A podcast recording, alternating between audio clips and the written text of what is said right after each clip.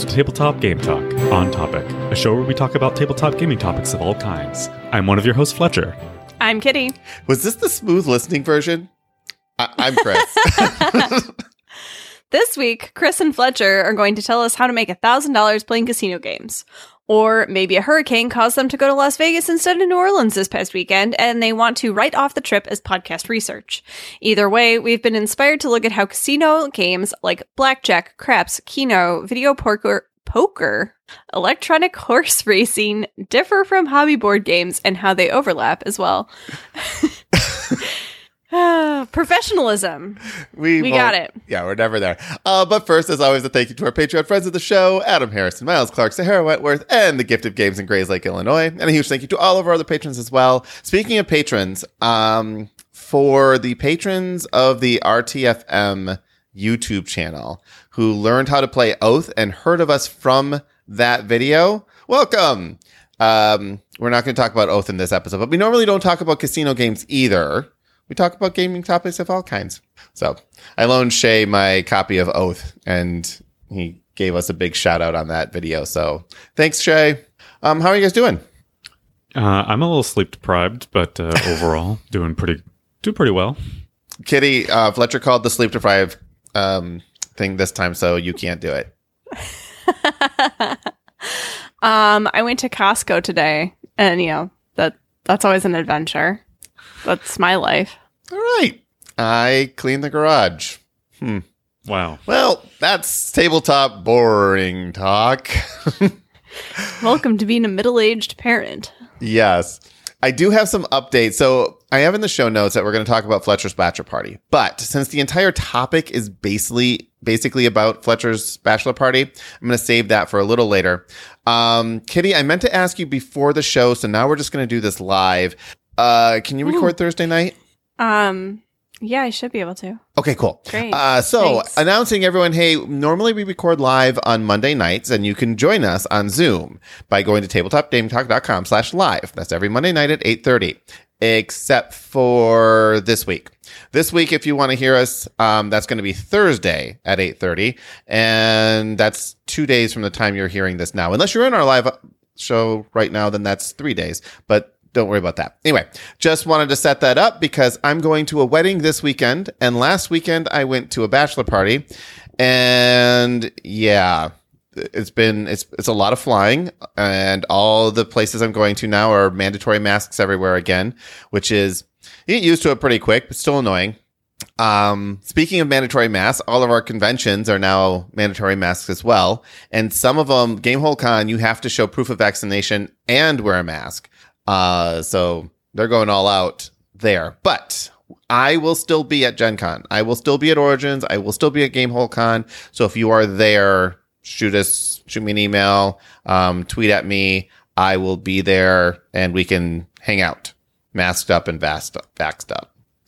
So that was all of my bullet points. You guys have any announcements or news you want to deliver? Uh, nope. Excellent. Great. You guys are amazing co-hosts. I, just- tried is- really hard not to sneeze. I'm sorry. All right. Well, Fletcher, why don't you kick off the how we ended up in Vegas story? Uh, The- sure. So I was thinking that um, the original plan was to go to New Orleans, and you can, for anybody who hasn't ever been to New Orleans, you can actually gamble there too. There's riverboat casinos, um, and I was thinking like, oh, we could do some tabletop gaming kind of thing there. It's not as big a part of New Orleans, the gambling, but it's it's definitely definitely there. Um, and for those of you who are not aware, there is unfortunately a Category Four hurricane hitting basically New Orleans square, like aimed right for it. Um, my best man was had to evacuate. He didn't have to evacuate, but they asked everybody if you live in New Orleans, like it's a it's a voluntary evacuation. They're like, please leave if you have if you can leave the city. So quickly had to scrap all the plans that um, we made, and instead uh, got a couple of guys together and we just went to Las Vegas instead because you can So always you- book last minute stuff in Vegas. Yeah, you skipped out Uh, the, all right, so all of the hurricane thing. He, your friends in Florida now. That's great. You know, it, the hurricane was far less severe than it could have been. So all of that's great. If you're in New Orleans, um, our thoughts are on, honestly with you. The way this happened, though, and I would have never checked. I had no idea there was going to be a hurricane. I would have gotten on an airplane, and on the way back, I'd have been like, "Huh." Uh, yeah, I I wouldn't have known either, except he called me and he was like, "Hey, this is happening." Yeah, it's it's just that one of those things I check in the last minute whenever I'm going someplace. Is you know, is there going to be a hurricane? We're from the Midwest and we don't have hurricanes. You don't check weather though, like bef- like oh, what should I pack to wear? Like I was you would I was packing for a swamp boat tour. That's that was what was on my mind. And it's New Orleans New in August. It's gonna be hot and muggy. Yeah, hot and muggy. I knew what the weather was going to be. So, but this I is don't know. so we're going always to check leave. the weather. so we're gonna leave Friday morning, right? Getting on an airplane at like 9 a.m. on a Friday. So about 9 p.m. on Thursday, this all started going down where Fletcher's best man's like, I'm not even gonna be in New Orleans, I'm evacuating. So we decided at I, I, uh, like I guess the ninth hour that okay, we're leaving. We're we're not going to New Orleans, and then we're trying to figure out you know whether or not we go to Vegas or not, and then we're trying to plan: can we get a hotel? Can we get flights? I booked the flight at twelve thirty in the morning for nine fifteen in that morning, and got on the flight and went to Vegas. It was actually a, a really nice flight. I flew out of Milwaukee and Southwest was a direct flight. I, I missed Southwest. It was all good. Um, but yeah, then we got there. We stayed at Treasure Island and with zero plans to do anything, which was also fine. Yep. Yeah, Isn't got that there how and we you're had no supposed to do plans. It's like- Vegas? I mean, it would Yeah. have been nice to like, you know, have plans ahead. Like we had a bunch of plans for New Orleans, um, and you know, all that got scrapped. So we just got there and we're like, now what? What do we, what should we do? Yep. So, um, so Fletcher's fiance's brother, so Carmen's brother Sloan, uh, was also joined us. So it was the three of us, and he, I brought some board games because I just wasn't sure. But I teach, uh, teach Fletcher. I taught Fletcher how to play Homeworlds before Sloan got there, and he he showed up just before we ended the game. But um, I think I would have had you, Fletcher, maybe. Uh, I mean, my very first game where you're teaching me what to do versus I don't know how many hundreds of times you played this game. Yeah, I think you would have. well, I sent you home with a copy. We're gonna have to play it a few more times.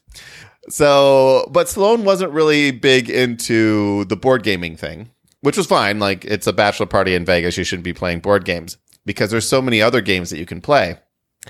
And, but we had made plans to go to a comedy show or a steakhouse, a comedy show in that order or reverse order. And then we stumbled into Fremont Street, which is like a three block long outside dance club party with multiple stages, which was phenomenal. All of this accidental. And then we went back to our hotel and rode mechanical bulls. Um, that was just leading up to Saturday, where it's like, let's be a little low key. And that's when we started playing casino games. Now, I promised at the top of the show how to make a thousand dollars playing casino games. It's pretty easy. Start with a thousand dollars and don't play casino games. You're just going to give your money away. That's it. That's that's the that's the rule, right? And Fletcher, you we started out with uh, it wasn't craps, roulette. Sloan had never played Yes. roulette. Kitty, have you have you played what casino games have you played? Because you said you didn't have anything to say for this episode, and you were just going to sit there and stare at me blankly.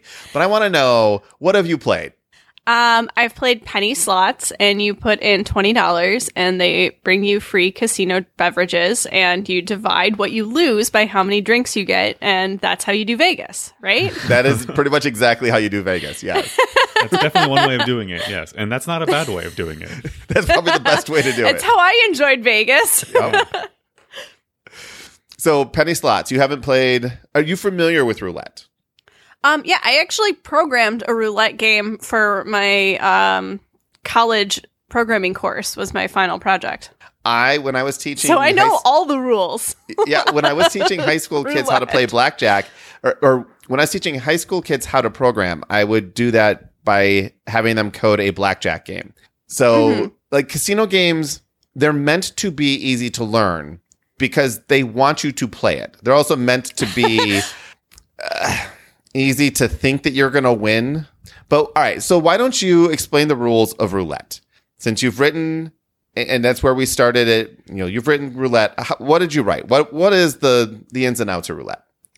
Um, so roulette is the one with the tiny ball and the wheel, and you um, it lands on a number, and there are three different colors of numbers: red, black, and green.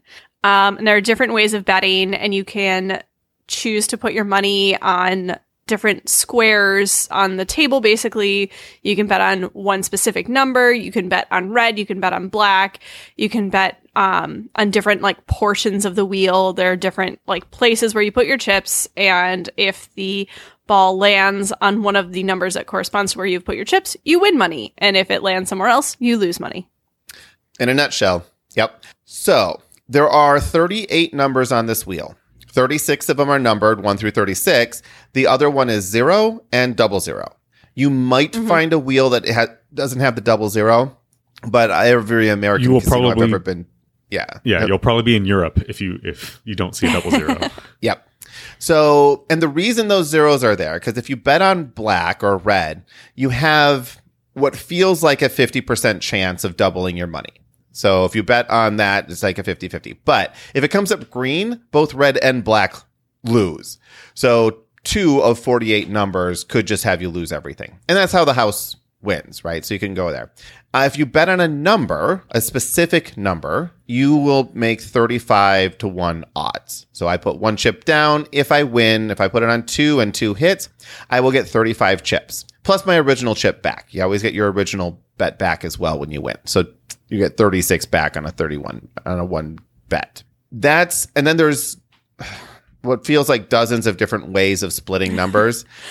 But every so many ways. Yeah, but every time you split a number, you're basically making your odds a little bit worse on the payout, but you have better odds of getting But you're betting paid. on more numbers. yeah. Mm-hmm. So like you can put a chip on the corner of four numbers, or you can just put so you put four chips on the corner of four numbers is going to be worse payout odds than if you just put one chip on every number. It's just the way the odds odds work on that. Now, when we talk about casino games, I actually did um, some an inter I interviewed for Bally's who did a lot of slot machines, but also I did a lot of research into just how these games work in general. But when you talk about a casino game, typically you are talking about what their payout is. And that payout is a value related to the dollar. So if you have a 98, like, you know, 98 cent payout, if you kept playing for, you know, theoretically inf- infinity, you would get 98 cents back on every dollar you put in. So you're always guaranteed to lose. There's no game that has an even or higher payout for the casino. That's just, you just wouldn't do that.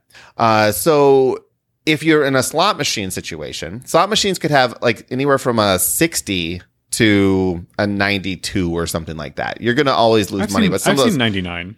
99 on a slot machine. And and oftentimes yeah. you don't know. Um, sometimes you'll go online and people will actually do the math and watch and like because they'll different slot machines will have different payouts.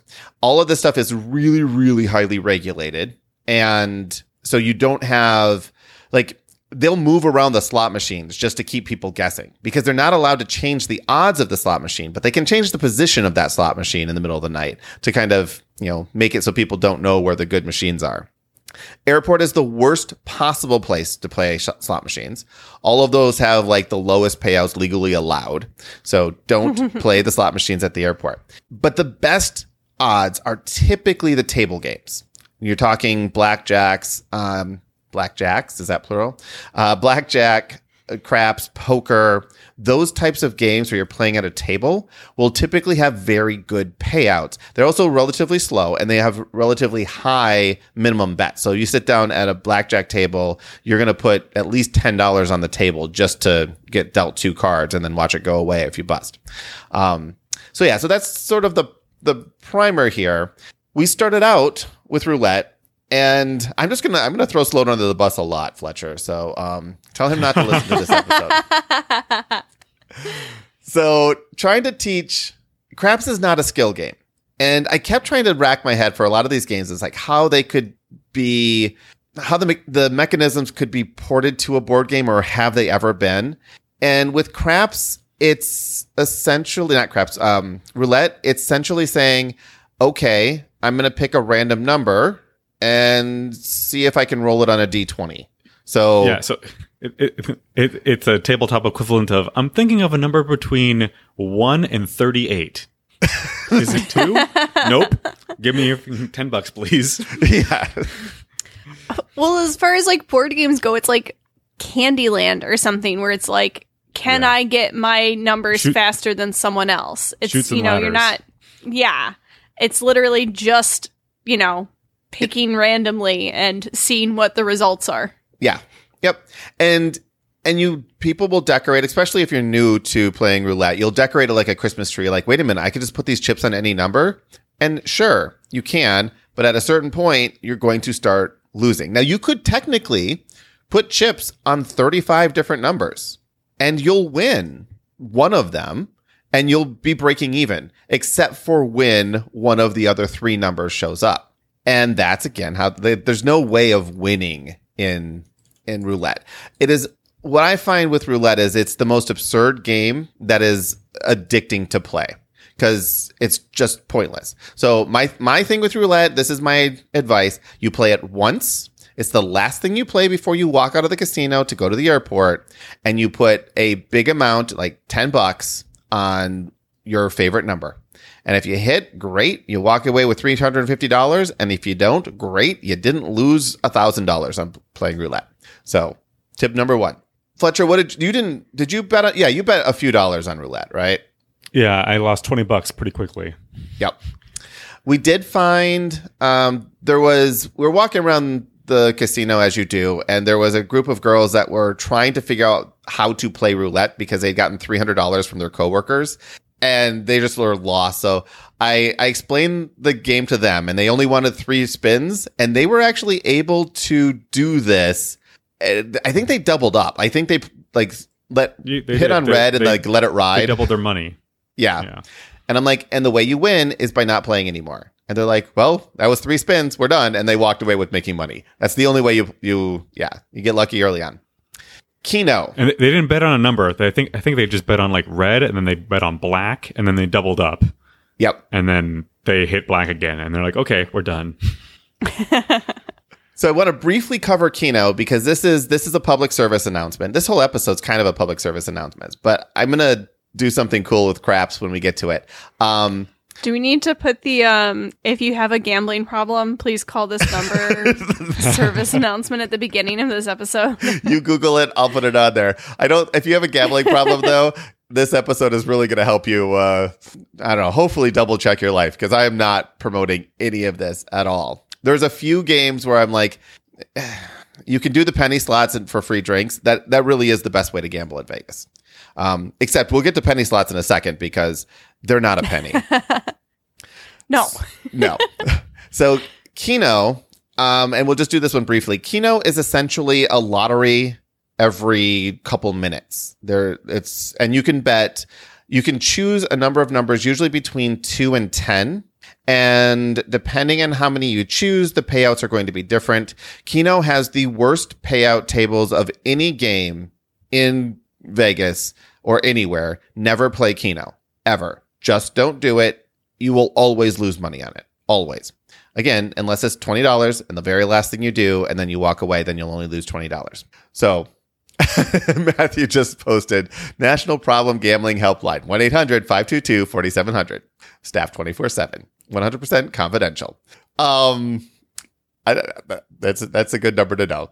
All right. So let's talk about video poker. Fletcher, I tried to teach you video poker. What'd you think? Uh, well, I mean, it, I I know how to play poker, and I think we had the most trouble with just the on-screen controls. the software was written about 35 years ago. Yeah. Um, and we're just like, how do we, how do I, this button doesn't seem to work. I want to keep these, but why is it not letting me do that? I mean, video poker is just, is just poker. And usually there's a bunch of different like subset games that you can play. I remember looking at the screen and I was like, oh, you can do Deuces Wild or, you know, I don't know, just other variants like that. Yeah, so it's it's five card draw poker.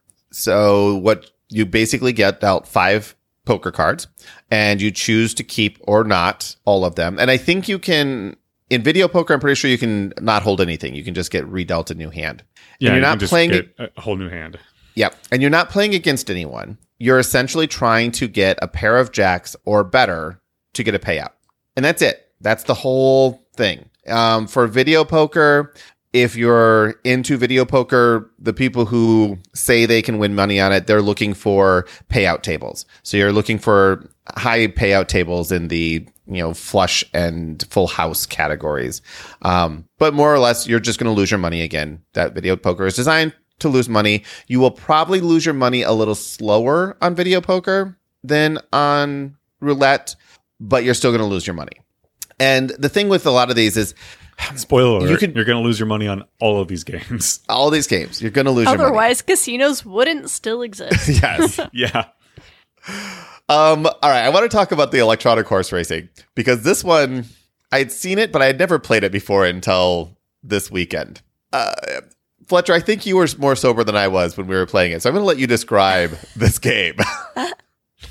Which game is this? the electronic horse races, Oh which my are gosh. which Oh, are yeah. actually So- physical, physically, Yes. yeah, they're model horses that are electronically running around a track. So imagine um like your basic kind of like slot car setup um with uh you know like six like six lanes wide with a slot car in it. Um except the horses don't fly off the track like a slot car race does and it's not exactly a slot because they can change lanes. I think it, it's I think it's done by magnets underneath the table Yeah, it has to be Um, magnetic. but it, it's all very slick. And essentially, what you're doing is the you bet on horses, and, and the horses they give them funny names, just like real horse racing uh, at a track. Um, and each horse that you can bet on has odds. So this one, this one, this one horse will pay two x. This horse will pay sixty four x. This horse will pay you know eight x, whatever. And there's six of them, and you can bet on as many as you want. And they also have a different. You can bet on like first the who's going to come like first and second or third and fourth. So you can bet on a couple. so, like horses. real horse racing bets. I've done Right. actual horse racing. I have not Um, ever done electronic horse racing, but I've gone to Arlington. So they have, uh, yeah, you can you can bet on specific outcomes of who's going to come first, second, third, all that kind of stuff. And uh, they take one lap around, and um, then you lose your money typically. Yeah, because the difference between electronic horses and real horses is the house knows which electronic horse is going to win. Well, they don't. And that's that's what makes all of these things interesting.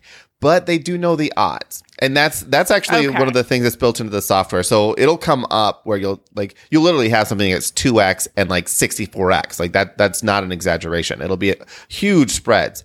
The way the software is going to work though is it's going to take those odds into consideration when generating random numbers whether or not to bring this horse in front or not. So you can imagine take the odds and you're going to roll a D100. And every time you do that, if you're below a certain or above a certain threshold or whatever it is based on your odds, you advance one. And if you're not, then you don't advance. And so they don't Sure. So they don't know which horse is going to win, but they always know how the horses are going to, how the game is made to win and lose, as opposed to actual horse racing where, you know, you have to do the research of like Yes. who's training this horse, who's riding the horse. There's like skill and breeding and a whole bunch more involved that, you know, yeah, it's still gambling, but you can feel like you're learning more and like doing a little bit more to like make educated bets. Whereas betting on the game, it's like, I like the sound of that name is as good a strategy as that's a pretty color. Yeah, Yeah. I was just always betting on the one that had the highest odds. Like that was just always it's like if I'm going to win, I want to win big. Uh, but yeah, if you were to bet a single dollar on every single horse, the house would still come out ahead. And like Yep. there's just no way you're going to beat it type of thing, right? because usually the the lowest payout that you have is like a is two x. Yep. Um, And so they're like, likely going to and that horse has a big chance of winning because, you know, their number is going to get drawn when they move ahead. Now, my complaint with this particular game is not the presentation. The presentation was actually quite fun. it's very Um, slick how they do yeah. this. Actually, I have to say it's it's very cool, and they have the horses like speed up and slow down, so it's I guess kind of like a real horse race. So they pull ahead and stuff. Like Yeah. the winner is, is just not always in front the entire time. Yep. And I saw a few of them that actually have a video uh, representation of all the horses that are going in physical as well. So they have this 3D rendered horse of the Roy- the horses in a video screen, and then you see the physical horses on the table. So it's really fun to watch. My big problem with it is the one lap. You go one lap, Yeah. and then all of a sudden, all the horses reset, and you have about 10 seconds to place another bet, and then it's another lap. And I'm like, give me some fanfare here. I also found that if you swear at the horses, they move faster. So that helped a little bit. Um, but again, it could have been I don't think that's how the game is designed. it might have been that it was just you know that that first Friday night where it's like, mm-hmm. um, but yeah, it was. Eh, I have to say it, it wasn't a terrible game, and this is actually one if you know the mechanics behind it that I think we have seen in board games, especially a lot of racing games, more than anything else that we've talked about so far, by saying here's a particular car, horse, camel, whatever it is.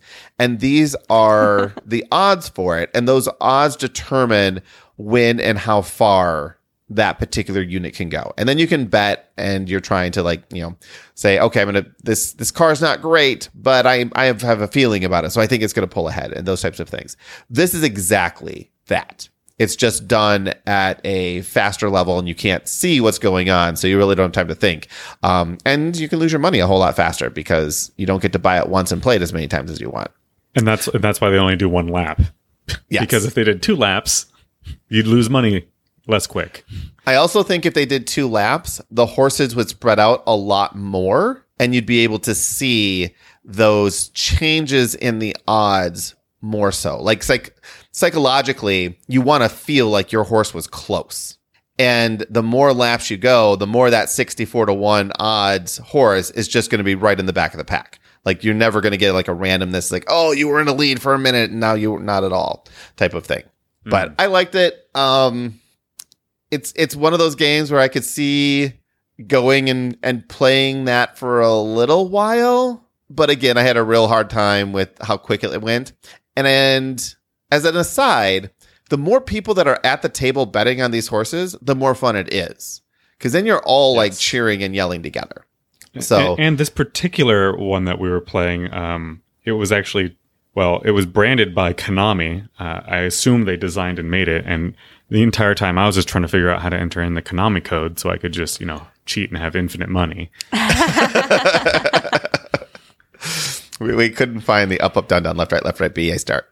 Or BA select start. Sorry. Now I have to re enter the code. Um, yeah, so that was electronic horse racing. I'm uh, purposely leaving craps to last, but I think it's time to talk about craps. Kitty, what do you know about craps? And I'm not talking about toddlers.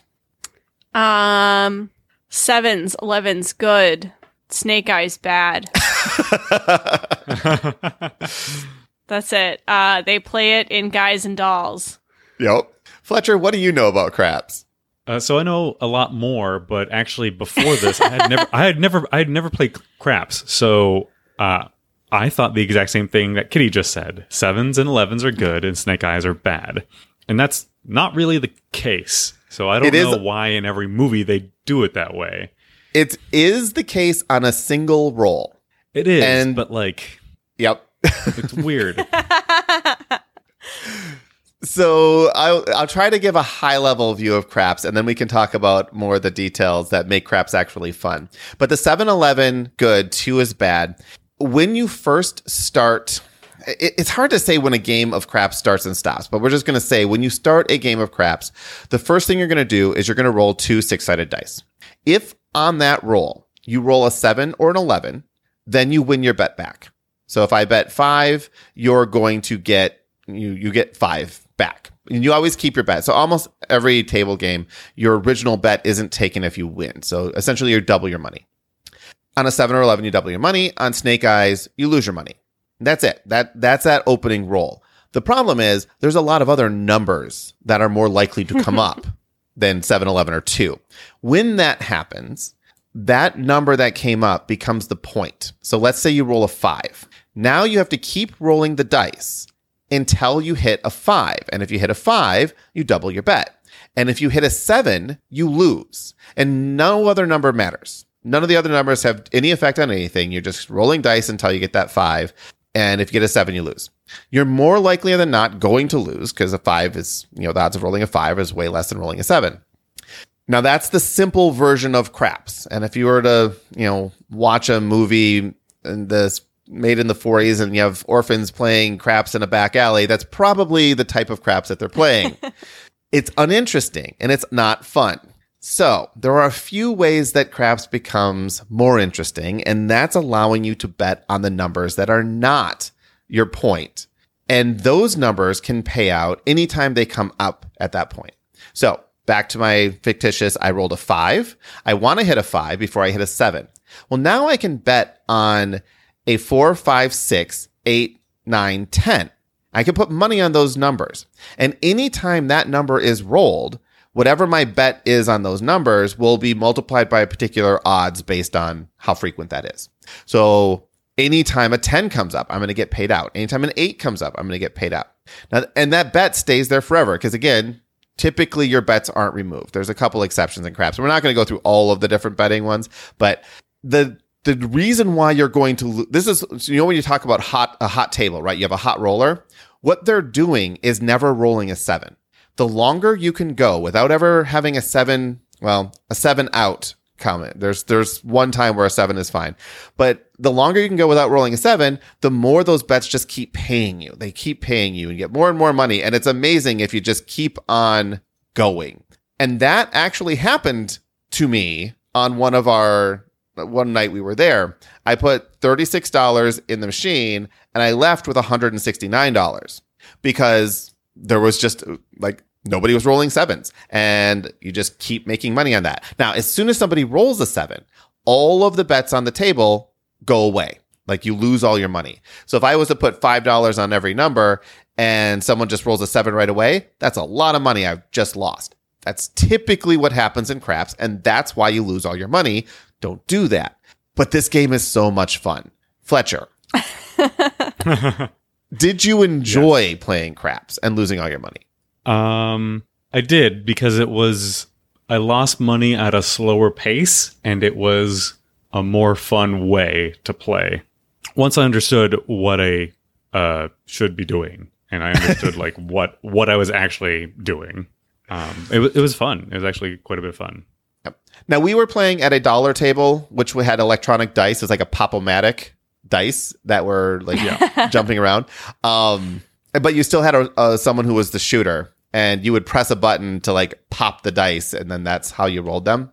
But we were able to play at a dollar level. If you play craps on a real table, you're going to probably be required to put 10 or 20 or 50 dollars on the table um, in order to keep playing so that was that was part of why we were able to lose money more slowly now you also have these bets and I'm going to get to. So I started designing a game in my head about how we can make craps into a an actual game, but not without having to explain all these convoluted rules, right? So in craps, you also have these bets where you can bet on snake eyes, basically bet on doubles. You know, um, I one or yeah, snake eyes, so double ones or double sixes, um, or 10 the hard way or 8 the hard way, which are just double fives, double fours. Uh, all of those bets are terrible bets. Go ahead. So, chat keeps telling you that uh, Catan already turned craps into a board game. sort of. sort of. But and we'll it talk is, about it is playing the not the way that the dice roll the same way that craps does, where um, you know, you don't want to put your resources building on the two or the 12 because you know they're not going to come up as much and you you know rolled the seven and it's bad. Yes. Yeah and actually one of the things that you should note and i don't know if people notice it but the number tokens in catan have uh, little pips at the bottom and mm-hmm. that's the odds yeah. that those numbers can, will come up. So the more pips you have at the bottom the more likely that number is to come up whenever it's rolled. Yeah so, which I think is very cool, and I lo- I love that that concept. These odds of two dice are very neat. Now, the reason why, and and you're absolutely right. The way Catan uses the odds of the dice and seven being bad and stuff, that is essentially using um the craps A kind of craps mechanic.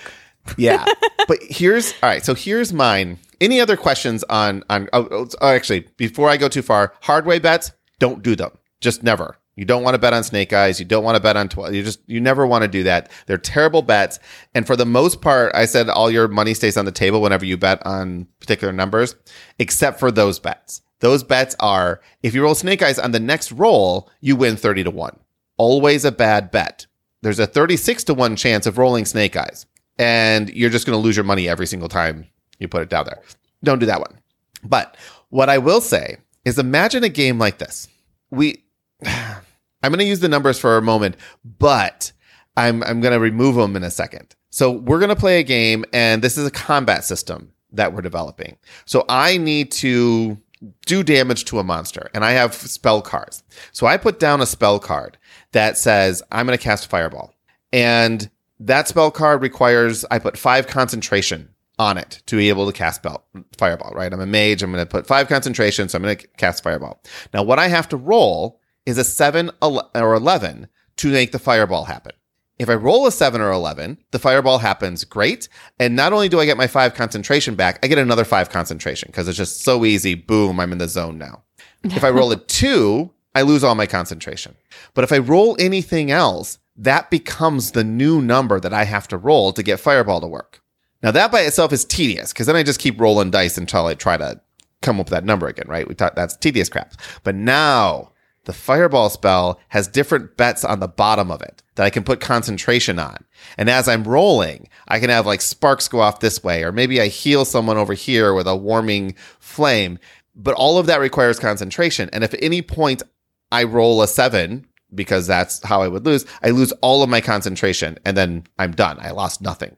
That to me sounds like it could be kind of fun. Now you replace the numbers with symbols and now you have your whole little magical elemental combat thing. And I think you could make that a pretty interesting game and a pretty fun game to play. I don't know. Thoughts? Or am I just trying to make a board game podcast out of casino games? No, I Um, think that would be. It sounds cool. It sounds Yeah. interesting, but it doesn't necessarily sound like a game I would pick up. But um, I don't like big combat dice rolling games, so that's me. That, that's a me problem, not a, a your idea problem. Fletcher, you like big combat dice rolling games, right? I do, yes, and it seems like it could be pretty fun. I, I kind of want to work this out. So what I was thinking is you remove the numbers because if you have the numbers there, it's actually not that interesting. But imagine that each of the dice now have an element um, on them. So you have fire on one side, water on the other. So your opposite elements. And then earth and air, opposite elements, and then light and dark. So you have three pairs of opposite elements. Now, when I try to cast that fireball spell, what I'm trying to do is roll a neutral roll. I want to get a fire and a water because that cancels each other out and I've succeeded, which is the same as rolling a seven. It's identical odds to rolling a seven. I remove the 11 and the two because I don't care about those. Those aren't that interesting. They don't need to be there to, to mess things up. But if I roll a different combination of elements, now I'm aiming to roll that combination of elements again. Every combination, though, still only has a one in six chance of coming up just because of the way the math works. But my spells, I can now bet on certain element combinations coming up. And I could say, okay, there's a fire, and if there's an earth or air that goes with the fire, then this is going to trigger, which is the equivalent to rolling a four, five, uh, seven, eight, or something, or nine, eight, nine, ten. So basically, the odds are relatively similar, but now you're playing with these little elemental symbols to make these things like trigger. I think that could be interesting and you're using craps as an inspiration without having to know all of the craps rules. What do you think there, Kitty? Is that more interesting to you, or is it still um, rolling dice? It actually becomes I don't know, like I don't want to learn a whole new system of these like symbols. It sounds like um some of these games that it's like oh it's language independent how great um but then i have to learn a new language of symbols to play it um it's just I just used the fifth don't know. element. Actually, the I- fifth element, elemental signs the worst. glazed my my eyes just glazed over as you were explaining it and my foot fell asleep and uh, you know it, it's just not my thing That's fine. It doesn't have to be my thing. Well, I'm hoping that no one else's eyes glazed over as they're driving because commutes are happening. And if I just cause any car accidents with my boring explanation of a cool game system, Fletcher, save me. Hey, your you know, like, Go ahead. Fletcher, don't is this my more opinions interesting? if you don't want me to give them. I, well, I sort of want them. I just want you to, you know, lie to me sometimes. what do you think, Fletcher? Is this something? Would that be an interesting? If that was the elevator pitch for a game, which would be a very long elevator pitch, would that be like, yeah, I would be willing to try that? We're at the Sears Tower. yeah, Yeah, I mean, I would. uh I'd play that game. I mean, it seems like it could be interesting. I like it. Well, I'm gonna write but it I had up. fun playing, you know, craps. So now you're a little bit addicted to luck. Do the other players get to bet their concentration on your rolls? So I actually think of this the way I imagine this. So you could do this like um, the system itself is sort of agnostic. You could apply it to anything, but I actually see this as a back and forth dueling game. So it's a card game. So you're playing a particular spell, and then you're rolling dice, and you're you're putting concentration on various aspects of things that you could put out there. So I could put down another card that does something else, and as long as I was able to roll that, I, that effect would still happen. And the way I see this working out is you could have the other person also playing spells and rolling dice at the same time. So, and we're going back and forth. So I'm going to roll my dice, see what happens. You roll your dice, see what happens. But each turn, you get a, to play a card or put concentration out or roll the, and then you roll the dice as your final action. So it becomes this back and forth dueling game where you're trying to wear the other person out through these concentration battles. Still not selling you? Kitty's like, no, I don't like this mechanic at all. It's not the mechanic. I don't know. It's just uh I don't know. Matthew just said, why don't you just roll a Not- d20 to determine the outcome? Because it's not as interesting. yeah. I'm with you, Matthew. Well, I mean, Like if only they had like these systems already in place. You know, it just it I I think that you have a vision in your head that would be very cool, but it's very hard to describe a vision in your head without like visuals and um a greater system around it. So like, yeah, the idea sounds interesting. Um, but I would have to like see it put into practice to to know if it's fun or not. so Because to me, the fun of like craps and casino games is like the crowd and the energy and like the ah, like when you win and the like ugh when you lose. And you know, there's there's more to it than just like yeah, we roll dice and we get to bet on them. you know something? You're right. This is a game for Yeah. three to 20 players. The first two players get to play the game, and everyone else is a spectator, and they must cheer the other t- people on. I, I do agree. I do think that that would be more fun. I, I, and I'm not even being facetious. We this needs to be a spectator sport. Now there is a game. I mean, we've already talked about how like there should be commentators for uh like magic tournaments and like Keyforge and these things. You know, like we should have like you know, it doesn't even feel like it would make it to ESPN eight the Ocho. It feels like it Actually- should be on like ESPN twelve or fourteen. for the longest time, I, I don't. They might still do it. Um, someone in chat might know, but Magic the Gathering does have a televised. Um, their pro I was tour. gonna say I'm sure Yeah. that Magic does, but you know, uh, and there's like the World Series of Poker and like stuff like that. But you know, I I do think that we need like ESPN 17, Yeah. the nerd or Com- something. I don't know. commentators do make it better. Now, like craps, this is the, the really the downfall to this type of game is like craps. When you roll the the out, when you, when you when you roll the number that's going to make you lose, it doesn't feel good. And if you are just rolling badly and your opponent's like rolling really well, it does it just doesn't feel like there's anything you could do. So you'd have to mitigate that in some way to, to kind of balance it out. You couldn't base it directly on the craps rolls because they're meant to fail. They're meant to make you fail most of the time. Even if that most of the time is only 51%, it doesn't feel good to lose 51% of the time. Uh, when I was doing video games, like these types of video games, uh, we wanted a win percentage of usually around 85%. You had to feel like you could lose, but you wanted to mostly win. And a lot of co op games are that same way. That win percentage is relatively high. You need to feel like you can lose, but you really want to win. And you'd have to find that balance in there so you could make those some kind of skill decisions. And the way I would see that is like dice manipulation. There are there are ways that you could spend points to be able to flip a die to the opposite side or something like that. And once you start doing dice manipulation, that's luck mitigation, and luck mitigation makes these types of games a lot more interesting. So it's going to take a while, Kitty. You're going to have to do a lot of play testing with me so that we can get this game right. The other thing is, you know, like it doesn't have to be the exact same consequence as craps. And, you know, like when the number that breaks things comes up, it doesn't mean like, oh, you lose everything. It could trigger a different kind of event. You know, it, it, it could work a lot of different ways. You know, you can take inspiration without making it, you know, a direct port of the mechanic. Ooh, I like that.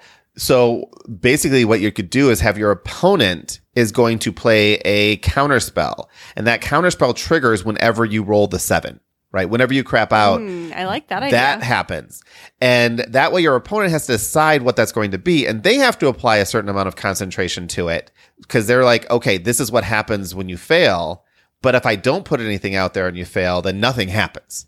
And then you Mhm. actually have a little bit more risk, risk reward in there. I have a little bit of control over how bad rolls affect you. Ooh, I like that. I like that a lot. Hmm. Hmm. All right, Hmm. now I have to design a game. Uh, podcast over. I'm gonna go design a. Oh, we're we're a little early yet. Um. Okay, so Fletcher, did you play any other games while we were there? Mm, let me think. There's one that Uh, we're besides avoiding. sl- well, we did. I did do slots. Um, no, I kind of wanted to play uh like a like a three card poker. Um, I had I've played that before in the past when I've been to Vegas, and uh, I've had fun doing that. But all the tables that they had were like minimum fifteen dollar bets, and I, you know, didn't want to lose money that quickly on three card poker. Yeah. So I uh, I didn't do that. Yep. I do want to talk about slot machines briefly. No, well, we might want to talk about slot machines. so, Kitty, when you're playing your penny slots, how Yeah. much were you betting on each spin? Um, it depends. Uh, but usually between like five and twenty five cents. Yes. you know, you can you can put because the way it works is you know there's um, you know everyone knows what a slot machine like the wheels looks like, and you have like the different lines going through it. So you know you think of it as being like the three wheels they line up in the center, jackpot, hooray! But there's actually like diagonals and squiggle lines because most slot machines actually aren't three wheels they're five wheels and you can make all of these different lines so to bet on each line is the fun way to do it because you win much more often but then you're betting a penny per way that you are winning which means that you're actually putting down quite quite a bit of money. Yep. And if you, you go, know, in pennies. Yeah, and it gets not that actually- much money still. it gets more obnoxious because what ends up happening so you have five lines that go straight across but then you have diagonals and then you have these like you know v shapes and all of this. And to bet on all the lines could be 25 cents. And then each Mhm. line you can bet from 1 cent to 5 cents. So now you're betting a dollar 25 on your penny slots I've seen some that get so absurd where this they say penny slots and each bet is five dollars. It's Mhm. and your payouts are still It's in 500 pennies, though. Yeah, Yeah. exactly. Five hundred pennies. You just won two hundred pennies. Um, yeah, penny slots. Pay one penny at a time. Line across the middle. Get free drinks. There you go. that's that's how you win. Yeah, slot machines. I don't understand them. I don't under, actually. I don't understand the attraction to them, especially the more convoluted we they get. Like the ones we just described are the ones you mostly see now. They're like these five by five grids of pictures, and Mhm. you know, usually they're licensed as well. Um, Desperate Housewives and Game of Thrones and all of that. They're, they're video games. So I'm not even sure the ones that I played like exist there anymore. There were not very many of them left. They were the like the last of the real because like everything now is like video slots and it's like basically a tablet in a thing that you you know you hit the the touch screen and it goes. You know, you don't get to pull the lever. Not that anyone ever pulled the lever anymore because everyone gets carpal tunnel, but there at least, you know, was a lever that you theoretically could pull instead of pushing the button. But like the ones with the, you know, manual wheels and you actually bet a penny per line because, you know, now it's it was hard to find penny slots when I was there, and that was like almost a decade ago. So I don't know if anything exists under nickel slots. no, they still exist depending on the casino you go to. Like the main strip casinos, you're not going to see that, but on the um, off strip stuff and some of the stuff on Fremont Street, you'll still see you know pull wheel penny slots.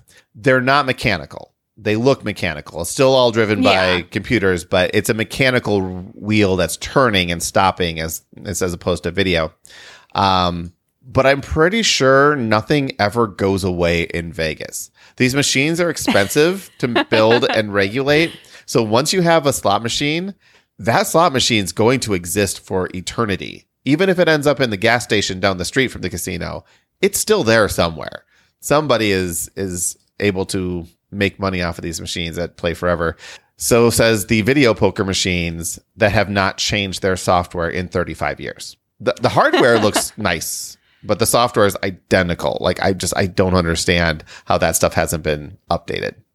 But yeah, don't play slot machines. Just just don't do it. um all right. Well anyway, this is our episode on casino games. I still threaten have been threatening to do one on poker and this poker could dovetail into this. Poker is a little bit of an exception in Vegas because you actually are playing against other people and not the house. So in order for the house to make money, you're playing at a table with a dealer and the dealer takes a percentage of all the pots. So that's how Vegas poker works. Also, it's almost always Texas Hold'em these days, although there's a few others that are there. Um, mostly it's just Texas Hold'em. And poker's fun. Like again, you're playing with a table and you're playing against people. And this is where poker is one of those games that people will tell you it's not gambling. And it is still gambling, but there's a lot higher skill cap to poker. A good poker player will come out ahead over time um, versus bad poker players that you know get lucky or you know don't know what they're doing or not reading people. So, should you play poker? No. Should you go online and become addicted to online poker? No. Is poker fun and something you should know how to play? 100% yes. Because you can play Texas Hold'em with your friends using Skittles for money. You are still going to have a lot of fun with it. Like, it feels good to hit that hand that you shouldn't have hit. It feels good to, you know, call someone's bluff and be like, oh man, how did you know? Like, it, that stuff, it's fun. It is fun to play friendly poker. So, I don't know. the game is over when we've eaten all the Skittles. Exactly. That's yeah. Um, my problem with playing any kind of that kind of gambling is I get bored, and with poker I'll be like, you start okay. eating your money. I just start like, all right, I'm going all in. Quietly, yeah. Yeah, you have a two seven off suit. I know, I know. I just I have a good feeling about this one, and then you lose all your skittles. so, anything else to say about casinos, Fletcher? Casino final games. verdict. Um, I uh, I think casino games have their place. I don't know if they're. I think part of the fun of them is just kind of like the betting aspect. You're like, oh, I have a good feeling about this one. Um, but I think in terms of actually like fun games, I don't think they're that fun. If you know what I mean. It's more of like the camaraderie and like watching people win big. That's that's the exciting part. You play for the But, thrill. like, if you're not betting anything, if you're just kind of like playing craps with zero stakes, like that game kind of gets old really quickly. yeah, yeah. You're paying for the thrill, and the part of the thrill is having something on the line. Yeah. Yeah. Now that said, if you want to try out any Uh, of these my games, kid discovered my kid discovered Magic Claw games this weekend. I mean, like he knew of their existence through Bluey, but like I think you know he doesn't understand cartoons versus reality. Like there are things that happen in cartoons that don't happen in reality. And when we came across one in real life, he was like, so uh, he learned a valuable lesson because I let him try one time, much like Bandit and Chili. I was like, yeah, sure, once. That's it. Nope, you didn't win. Oh, look at that. Surprising. No one. yeah, So yeah. so yeah, isn't isn't that your first uh experience with casino games is losing the magic claw? I think so. Yeah, it's one of those things that's rigged against you. Or the carnivals where, you know, I remember my very first Everything's weighted at the bottom. The milk jugs aren't really milk jugs. Yep. I remember my first carnival game where I'm like, I can do this. Is there was a circle on the table, and the circle might have been, I don't know, maybe 12 inches in diameter. And then you had metal circular discs, and each one of them might have been six inches in diameter. And what you had to, and you had like three or four of them. And what you had to do was drop the discs from a few inches up and cover up all of the circle on the table. And if you could, you'd win a stuffed animal. The thing with having the size of these discs be what they are is they absolutely will cover the circle if they're arranged perfectly. Otherwise, it always looks like, oh man, I was so close. There was just one sliver over here. And if I would have covered, I would have had it. The problem is, yeah, if I would have covered that, I would have put a sliver over here. Those types of games that get into your head and say, ah, I just want to do it again. I can do this. I can do this. And the claw games are the same thing, right? The jug toss are the same thing. Oh, I was Just so one more close. time. Yep. And we get that thrill. We get that rush. It's like, I, I know I can do this. Just give it enough chance. I know I can do this. And they are skill games. But the skill, the, like the skill floor for winning them is so high because you'll see the people running the games like, oh yeah, here you go, click, click, click, boom, done. Here, look, just toss the spring on the jug, no problem. You know, Mm-hmm. Ah, carnies. We're not going to do an episode on carny games. Probably. This was enough of a, a foray into carnival games. Yes. All right. Well, I am excited about our next week's episode. Again, a reminder we're not recording on Labor Day. We're going to record this Thursday, the, I don't know, something, whatever that is. Um, and it's our Thursday the role playing episode. Thursday the 2nd. It's the second. Yep. Um, and it's our role playing episode, and we are going to talk about player commitment. And what I'm saying right there is we are talking about how much should the group expect themselves as players to commit to the game and the story. Example, should I have to read the entire vampire book in order to understand how the world exists? Or is it okay just to build a character and come and expect to learn at the table? We know the DM has to do all kinds of extra work. How much work should the players do? So that's what we're going to talk about next week. Um, hopefully, Spencer can join us because I would love to get his perspective on this as well. And we will, uh, yeah, we'll talk then. But in the meantime, why don't we go to our outro? I think there's nothing else to announce. Uh, we're not doing any drawings because we did drawings last week. And yeah, let's let's get out of here. Tabletop Game Talk is a proud member of the Dice Tower Network. If you'd like to follow us on social media, the links for Facebook and Twitter are in our show notes. Want to watch us record live? You can find a link for that in the show notes too. Comments or questions? Email us at feedback at tabletopgametalk.com. Hosting fees and giveaways are sponsored by our patrons. If you'd like to be one of these wonderful people, you can find out how by visiting our website, tabletopgametalk.com, and clicking the Support Us link. And there's a link in the show notes too. Finally, huge thank you to our current patrons Adam Harrison, Miles Clark, The Gift of Games, Sahara Wentworth, Jason Strong, John Lewis, Joe Hoover, Jeremy Fisher, Terrence Milner, Sean Peck, Christopher Dong, Jennifer Engelbrecht, Brian Arnold, Michael Yanikowski, David Sellers, David Radke, Jason Marks, Anne Reynolds, Christopher Letgo, Stephen Judd, Leanne Verholst, Joe Rackstad, Weatherman Keefe, Paul Raymer, Timothy, Ben Gary, Matthew Droke, David Rank, Nicholas Lotz, Jerry Wong, C. Marie, Justin Willard, Jason Rodney, Cindy Loon, Eric Hoffman, Adrian Dong, Vaz Flintham, Eric Solander, Glenn, Glenn Cotter, John Williams, Sir Sully, Andrew Fayesh, Kamal Berth, Peter Fleming, Gary Bunker, Lightning Steve, Jim Conrad, Dan Seed, Ryan Ellett, Danita Hersey, Sean P. Kelly, Mike Smith, Caleb O'Brien, Don Gilstrap, Aaron Moore, Ron Nelson, Agnes Toth, Charles Pearson, Jesse Wheeler, Ronald Roy, Tony Simpkins, David Garner, and Darren McClellan. And thank you to anyone who's ever been a patron. Your support means the world to us. Until next week, keep playing games and having fun.